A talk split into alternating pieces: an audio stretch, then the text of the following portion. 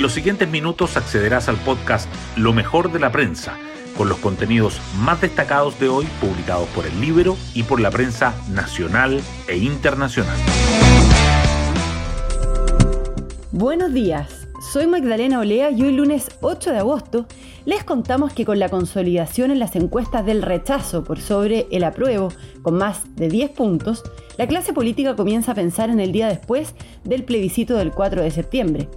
Y no solo porque una opción se imponga por sobre la otra, sino porque desde el oficialismo, este fin de semana, tanto el Partido Comunista como el Frente Amplio se encargaron de subrayar que no están dispuestos a cambios estructurales a la propuesta de nueva constitución de la Convención.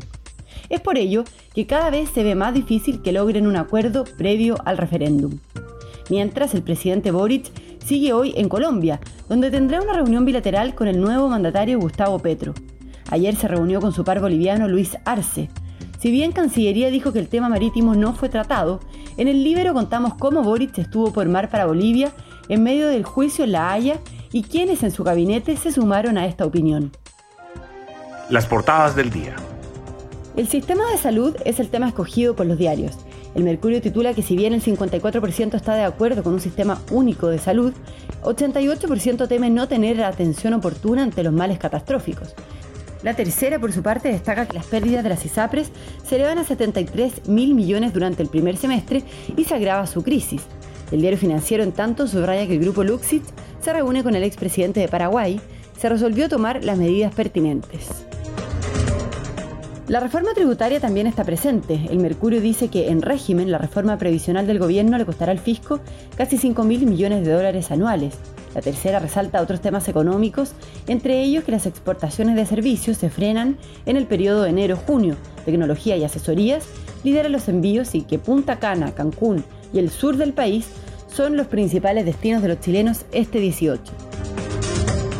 El Mercurio destaca que migración y libre tránsito por el puerto de Arica marcan la cita de los presidentes Boric y Arce, y Estación Central se niega a recepcionar 5.500 departamentos ya terminados y que los planteles de educación superior lamentan el súbito e inexplicable fin del consejo asesor que los agrupaba. La Tercera, además, resalta los reparos del Partido Comunista para las reformas constitucionales en la semana clave del oficialismo y al fiscal del caso Pradenas, Antonia vivió con culpa y vergüenza de lo que le hicieron, dijo. Las informaciones deportivas también sobresalen. Ambos diarios resaltan el triunfo de Colo-Colo ante Antofagasta y que la U mejora pero solo logra un empate frente a Unión Española. Tanto El Mercurio como La Tercera dedican su foto a la toma de posesión de Petro en Colombia. Hoy destacamos de la prensa. Si bien el 54% está de acuerdo con un sistema único de salud, el 88% teme no tener atención oportuna ante los males catastróficos. Los datos se desprenden de la encuesta nacional de salud de la Universidad Andrés Bello sobre la propuesta constitucional. El 68% de los consultados, en tanto, prefiere un sistema de prestadores mixto, con la posibilidad de acudir a los centros privados.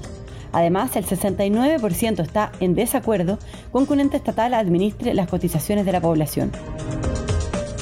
Las pérdidas de las ISAPRES se elevan a 73.000 millones en el primer semestre y se profundiza su crisis. En el segundo trimestre más que se duplicaron las pérdidas del primero.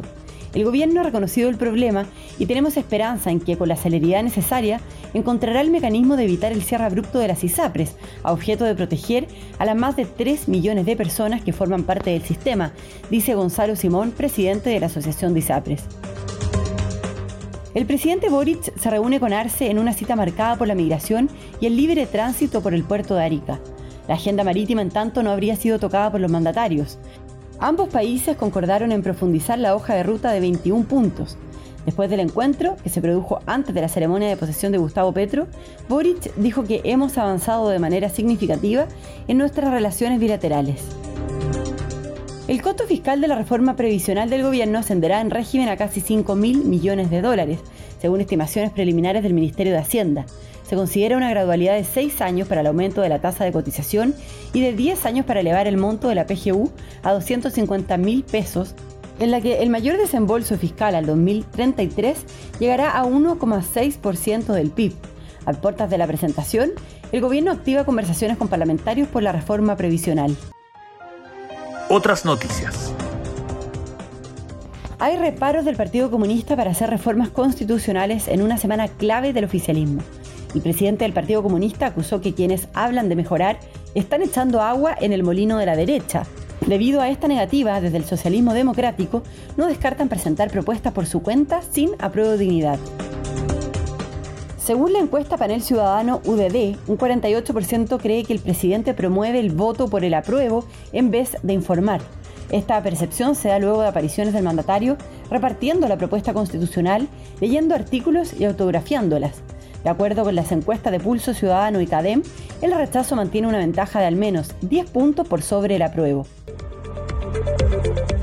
Bueno, yo me despido, espero que tengan un muy buen comienzo de semana y nos volvemos a encontrar mañana martes en un nuevo podcast, Lo Mejor de la Prensa.